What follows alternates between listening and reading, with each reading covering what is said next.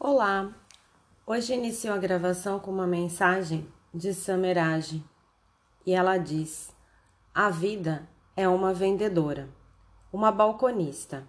Ela trabalha na loja dos sonhos. Então, um dia você chega à loja e diz: Eu quero ser isso. Aí a vendedora Vida lhe informa o preço: anos. Anos? Mas quantos? Ela não diz. Podem ser dois, três, cinco. A vida não vende nada tabelado. Para cada um, ela tem um preço. Injustiça? Não, personalização. Cada um vive uma história. E com essa mensagem, vamos dar continuidade à gravação das normas de serviço de São Paulo. Estamos no capítulo 17 é, do registro civil fora do prazo, item 49. As declarações de nascimento feitas após o decurso do prazo legal serão apresentadas ao oficial competente do lugar de residência do interessado. 49.1. Não tendo o interessado moradia ou residência fixa, será considerado competente o oficial de registro civil das pessoas naturais do local onde se encontrar. 49.2. Se a declaração de nascimento se referir à pessoa que já tenha completado 12 anos de idade, as testemunhas deverão assinar o requerimento na presença do oficial, que examinará seus documentos pessoais e certificará a autenticidade de suas firmas, entrevistando-as, assim como entrevistará o registrando e, sendo o caso, seu representante legal para verificar ao menos a. Se o registrando consegue se expressar no idioma nacional como brasileiro. B. Se o registrando conhece razoavelmente a localidade declarada como de sua residência, ruas principais, prédios públicos, bairros, peculiaridades, etc. C. Quais as explicações de seu representante legal, se for caso de comparecimento deste, a respeito da não realização do registro no prazo devido. D. Se as testemunhas realmente conhecem o registrando, se dispõe de informações concretas e se tem idade compatível com a efetiva ciência dos fatos, preferindo-se as mais idosas do que ele. 49.3. Cada entrevista será feita em separado e o oficial reduzirá a termos as declarações colhidas, assinando-o juntamente com o entrevistado. 49.4. Das entrevistas realizadas, o oficial dará, ao pé do requerimento, minuciosa certidão sobre a satisfação dos elementos aludidos no subitem 49.2. 49.5. Em qualquer caso, se o oficial suspeitar da falsidade da declaração, poderá exigir provas suficientes.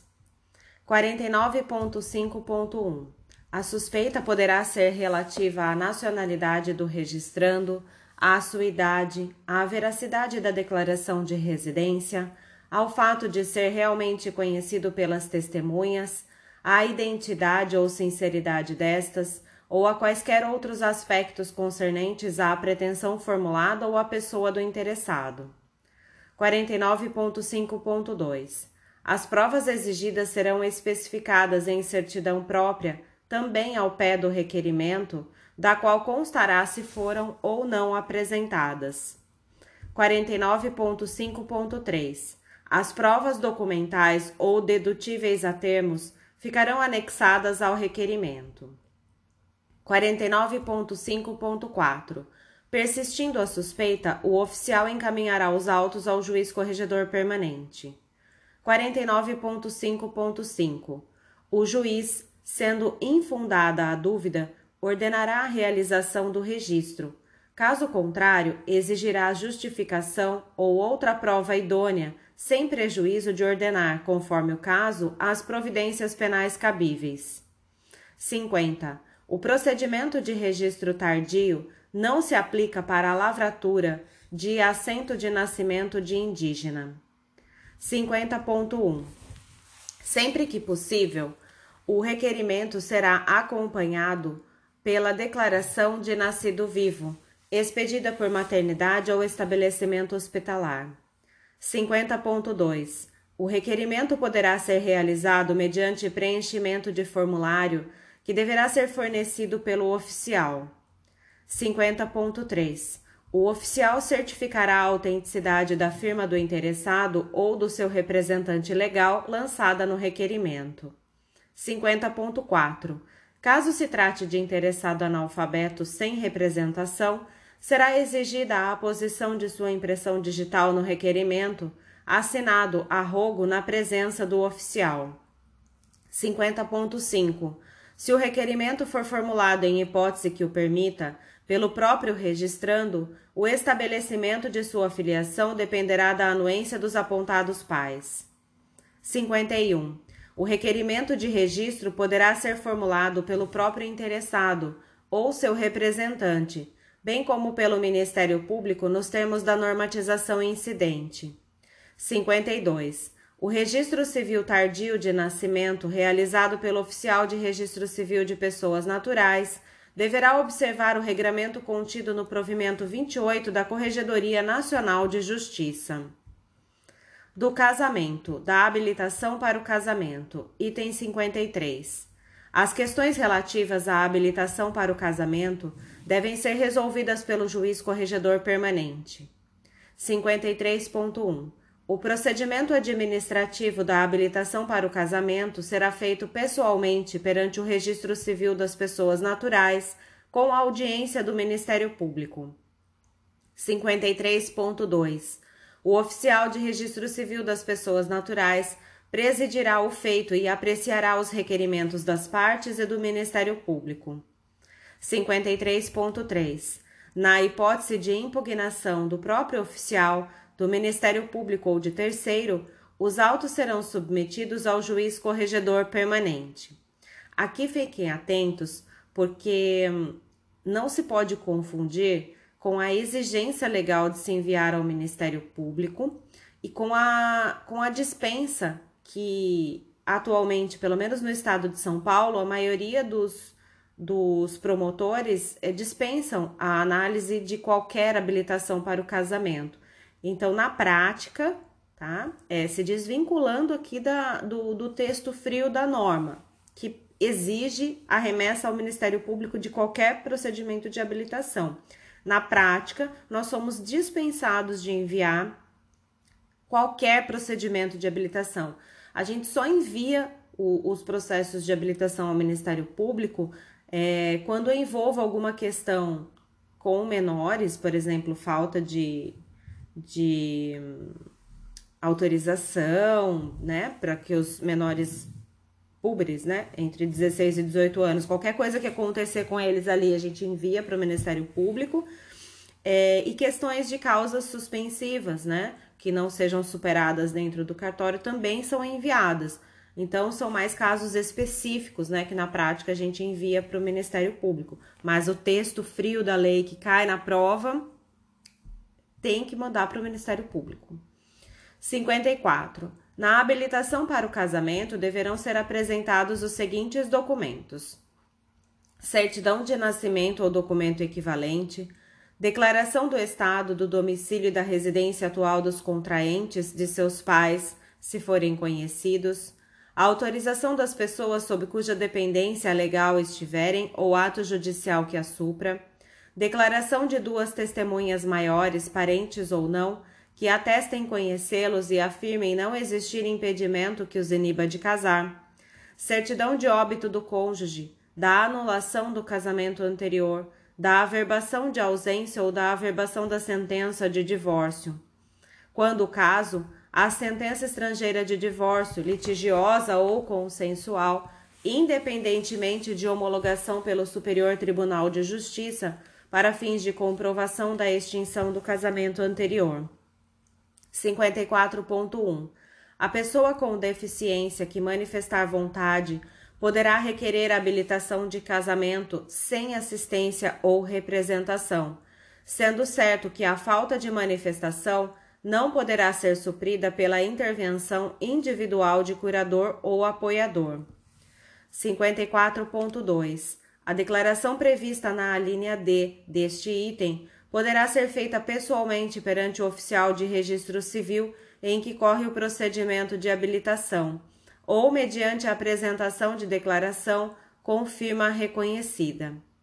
54.3. A certidão de nascimento ou de casamento anterior do nubente deverá ser apresentada no original, em meio físico ou eletrônico, e ter sido expedida a menos de 90 dias da data do requerimento da habilitação. 55.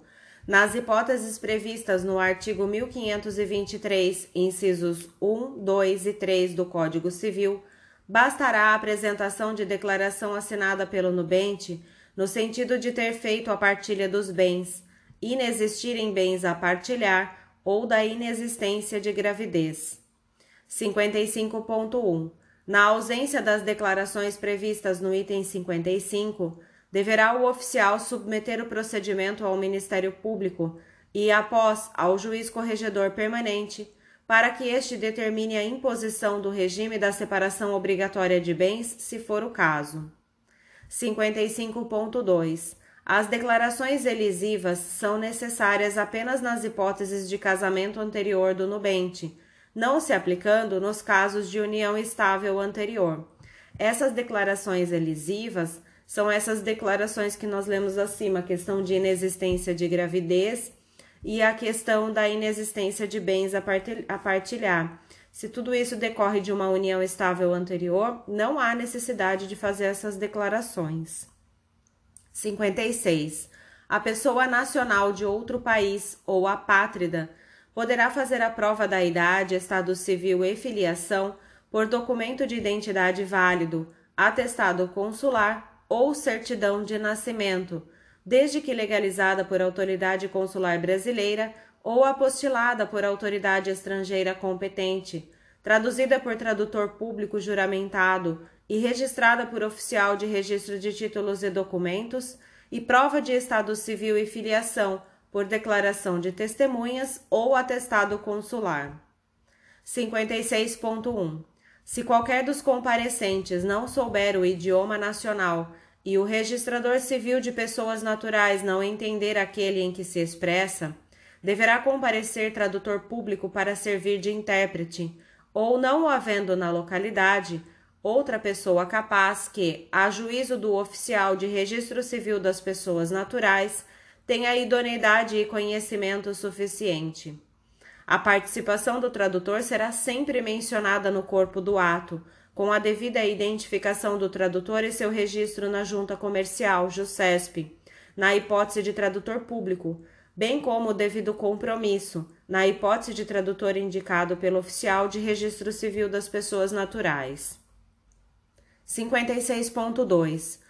O surdo-mudo poderá exprimir sua vontade pela escrita, por meio de tecnologia assistiva de que disponha ou por meio de tradutor e intérprete que domine a língua brasileira de sinais, Libras, conforme a Lei 10.436 e Decreto 5.626. Item 57. A petição, pela qual os interessados requerem a habilitação, pode ser assinada por procurador representado por instrumento público ou particular com firma reconhecida ou arrogo com duas testemunhas, caso analfabetos os contraentes. 57.1. O nubente interdito, seja qual for a data ou os limites da interdição, poderá contrair casamento. 58. O consentimento de pais analfabetos para que seus filhos menores possam contrair matrimônio deverá ser dado: a. por meio de procurador constituído por instrumento público, ou b. por termo de consentimento nos autos da habilitação, subscrito por uma pessoa a rogo do analfabeto, comprovada a presença do declarante pela tomada de sua impressão digital ao pé do termo. 59. A petição com os documentos será autuada e registrada, anotando-se na capa o número e folhas do livro e da data do registro. 59.1. O oficial mandará, a seguir, afixar os proclamas de casamento em lugar ostensivo de sua unidade de serviço e fará publicá-los na imprensa local se houver, certificando o ato nos respectivos autos do processo de habilitação. 59.2. A publicação mencionada no subitem 59.1 poderá, a critério dos nubentes, ser realizada em jornal eletrônico, de livre e amplo acesso ao público. 59.3. Os encargos administrativos referidos no caput desse artigo serão reembolsados pelos nubentes ao preço total de 0,5 FESPs, já considerados todos os custos necessários para a publicação eletrônica, inclusive compensação de boleto bancário, operação de cartão de crédito, transferências bancárias e certificação digital. 59.4. Os oficiais que mantenham o portal eletrônico da serventia deverão disponibilizar na página inicial respectiva link para o jornal eletrônico de publicação de proclamas. 60. Os proclamas, quer os expedidos pelo próprio Registro Civil das Pessoas Naturais, quer os recebidos de outro, deverão ser registrados no livro D, em ordem cronológica, com o resumo do que constar dos editais, todos assinados pelo oficial. 60.1. O livro de proclamas, quando escriturado em meio físico, poderá ser formado por uma das vias do próprio edital, caso em que terá 300 folhas no máximo, ao final encadernadas com os respectivos termos de abertura e encerramento. 60.2 nos editais publicados não há necessidade de constar a data e a assinatura do oficial que os tenha expedido. 61. O registro do edital de casamento conterá todas as indicações quanto à época de publicação e aos documentos apresentados, abrangendo também o edital remetido por outro oficial processante. 62. Quando um dos nobentes residir em distrito diverso daquele onde se processa a habilitação, será para ali remetida cópia do edital. O oficial deste distrito, recebendo a cópia do edital, depois de registrá-lo, o afixará e publicará na forma da lei. 62.1. Transcorrido o prazo de publicação, o oficial certificará o cumprimento das formalidades legais e a existência ou não de impedimentos, remetendo a certidão respectiva ao oficial do processo. 62.2. O oficial do processo somente expedirá a certidão de habilitação para o casamento depois de receber e juntar aos autos a certidão provinda do outro distrito. 63. As despesas de publicação de edital serão pagas pelo interessado. 64. A dispensa de proclamas nos casos previstos em lei será requerida ao juiz corregedor permanente. O requerimento deverá reduzir os motivos de urgência do casamento, provando-a desde logo, com documento, ou indicando outras provas para demonstração do alegado. 65. Decorrido o prazo de 15 dias a contar da afixação do edital no Registro Civil das Pessoas Naturais, se não aparecer quem oponha impedimento, nem constar alguns dos que de ofício se deva declarar, o oficial certificará imediatamente a circunstância nos autos, entregando aos nubentes certidão de que estão habilitados para se casarem em qualquer lugar do país, dentro do prazo de 90 dias a contar da data em que foi extraído o certificado. 65.1. Na contagem dos prazos acima, exclui-se o dia do começo e inclui-se o do vencimento. 65.2. Na hipótese da celebração ser realizada no Registro Civil de Pessoas Naturais processante, o oficial apenas certificará a circunstância nos autos, não expedindo o certificado de habilitação. 66. Se houver apresentação de impedimento ou causa suspensiva, o oficial dará aos nubentes ou aos seus representantes a respectiva nota, indicando os fundamentos, as provas e, se o impedimento não se opôs de ofício, o nome do oponente. 67. Os nubentes terão o prazo de três dias ou outro razoável que requererem para a indicação das provas que pretendam produzir. 67.1. A seguir, os autos serão remetidos a juízo onde se produzirão as provas, no prazo de 10 dias, com ciência do promotor de justiça. 67.2. Encerrada a instrução, serão ouvidos os interessados e o promotor de justiça no prazo de cinco dias, decidindo o juiz corregedor permanente em igual prazo. 68. Quando o casamento se der em circunscrição diferente daquela da habilitação, o oficial do registro comunicará o fato ao oficial processante da habilitação com os elementos necessários às anotações nos respectivos autos. 69. Na petição inicial, os nubentes declararão o regime de bens a vigorar e o nome que os contraentes passarão a usar. 70. Qualquer dos nubentes, querendo, poderá acrescer ao seu o sobrenome do outro, em qualquer ordem, permitida a intercalação, sendo vedada a supressão total do sobrenome de solteiro. 70.1. É permitida a retomada do nome de solteiro, mesmo que não se pretenda o acréscimo do sobrenome do novo cônjuge. 71. Optando os nubentes por um regime de bens diverso do legal, sua vontade deverá ser formalizada por intermédio de escritura pública até a celebração, sendo ineficaz a simples declaração reduzida a termo no processo de habilitação matrimonial. 72. O oficial fará constar do assento a existência de pacto antinupcial, com menção textual da unidade de serviço, livro, folhas e data em que foi lavrada a respectiva escritura. O traslado, certidão ou a cópia simples após confrontada com o original será anexado ao processo de habilitação. 73. Nos autos de habilitação de casamento devem-se margear sempre as custas e os emolumentos, bem como indicar o número da guia do respectivo recolhimento. Da celebração do casamento. 74. Mediante petição dos contraentes, a autoridade que houver de presidir o casamento designará dia, hora e lugar para sua celebração, atendida sempre que possível às conveniências dos interessados.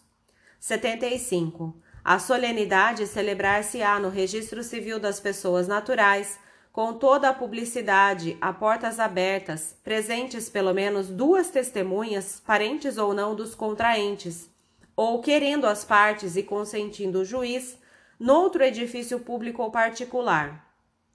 76. Quando o casamento for em casa particular, ficará esta de portas abertas durante o ato e serão duas as testemunhas. 76.1. Caso algum dos contraentes não saiba escrever, serão quatro as testemunhas. 77.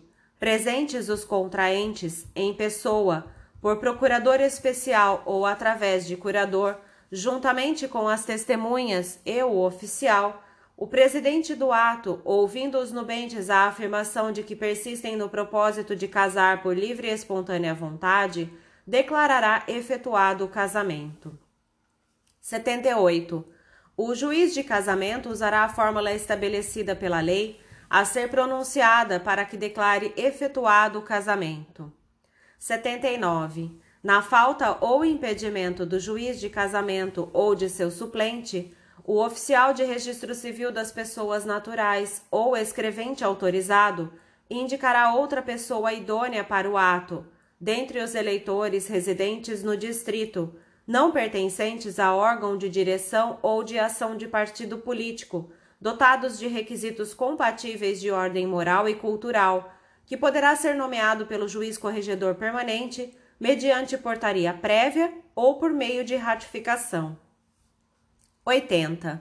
Do matrimônio, logo depois de celebrado, será lavrado o assento assinado pelo presidente do ato, pelos cônjuges, testemunhas e pelo oficial sendo exarados prenomes, sobrenomes, data do nascimento, profissão, domicílio e residência atual dos cônjuges. Prenomes, sobrenomes, data de nascimento ou de morte, domicílio e residência atual dos pais, quando conhecidos. Prenome e sobrenome do cônjuge precedente e data da dissolução do casamento anterior, quando for o caso. Data da publicação dos proclamas e da celebração do casamento Relação dos documentos apresentados ao oficial. Prenomes, sobrenomes, profissão, domicílio e residência atual das testemunhas. Regime de casamento com declaração da data e da unidade de serviço, em cujas notas foi tomada a escritura antinupcial, quando o regime não for o da comunhão parcial ou o obrigatoriamente estabelecido. Nome que passa a ter o nubente em virtude do casamento. À margem do termo, impressão digital dos contraentes que não souberem assinar o nome. Número de inscrição dos nubentes perante o cadastro de pessoas físicas. 81. Realizado o ato, será este certificado nos autos pelo oficial, com indicação da data, do número do termo, do livro e folhas em que foi lavrado. 82. Após as providências legais, o processo de habilitação para o casamento será arquivado, observada a ordem cronológica. 83. Em caso de casamento por mandato, a procuração lavrada por instrumento público com prazo não superior a 90 dias, deverá conter poderes especiais para receber alguém em casamento, o nome da pessoa com quem vai casar-se, o mandante e o regime de bens a ser adotado. 83.1. Caso não seja mencionado o regime de casamento, vigorará quanto aos bens o regime da comunhão parcial, a não ser que seja apresentado pacto antinupcial a que tenha comparecido pessoalmente ou por seu procurador, o contratante representado. 83.2. A procuração para contrair casamento lavrada em país estrangeiro deverá ser legalizada pelo consulado brasileiro de onde foi expedida ou apostilada, traduzida por tradutor público juramentado, registrada junto ao oficial de registro de títulos e documentos, arquivando-se o original em língua estrangeira e a sua tradução. 84. Se qualquer dos contraentes não souber o idioma nacional e o juiz de casamento e ou o oficial de registro civil das pessoas naturais não entender aquele em que se expressa, deverá comparecer tradutor público para servir de intérprete, ou não havendo na localidade outra pessoa capaz que, a juízo do oficial, tenha idoneidade e conhecimento suficiente. A participação do tradutor será sempre mencionada no corpo do ato, com a devida identificação do tradutor e seu registro na junta comercial JUSESP, na hipótese de tradutor público, bem como o devido compromisso na hipótese de tradutor indicado pelo oficial. 84.1 O surdo-mudo poderá exprimir sua vontade pela escrita, por meio de tecnologia assistiva de que disponha ou por meio de tradutor e intérprete que domine a língua brasileira de sinais, Libras, conforme Lei 10.436 e Decreto 5.626. Do registro do casamento religioso para efeitos civis. 85. Nas certidões de habilitação para o casamento perante a autoridade ou ministro religioso, serão mencionados não só o prazo legal da validade da habilitação, como também o fim específico a que se destina e o respectivo número do processo. 85.1. De sua entrega aos nubentes, será passado o recibo nos autos da habilitação. 86. O termo ou assento do casamento religioso será assinado pelo celebrante do ato, pelos nubentes e pelas testemunhas, sendo exigido para o seu registro o reconhecimento da firma do celebrante. 86.1. O registro civil de casamento religioso deverá ser promovido dentro de 90 dias de sua realização. Após referido prazo, o registro dependerá de nova habilitação. É este prazo que eu alertei na leitura da 6.015, que lá ela nos traz um prazo de 30 dias, mas as normas e o Código Civil o prazo de 90 dias, que na realidade é o que prevalece, o que é aplicado, mas só para alertar da diferença com relação à análise do enunciado da sua prova, tá? 86.2. É competente para o registro civil das pessoas naturais processante da habilitação, ainda que a celebração tenha ocorrido em comarca diversa. 86.3. O casamento religioso celebrado sem as formalidades exigidas pela lei civil poderá ser registrado a qualquer tempo, desde que se proceda à prévia habilitação. 86.4. A apresentação do termo ou assento do casamento religioso poderá ser realizado por intermédio de terceiros sem maiores formalidades. 86.5. Faculta-se o suprimento das omissões, bem como as correções dos erros havidos no termo ou acento religioso, mediante a apresentação de termo aditivo com firma reconhecida do celebrante ou pela apresentação de prova documental.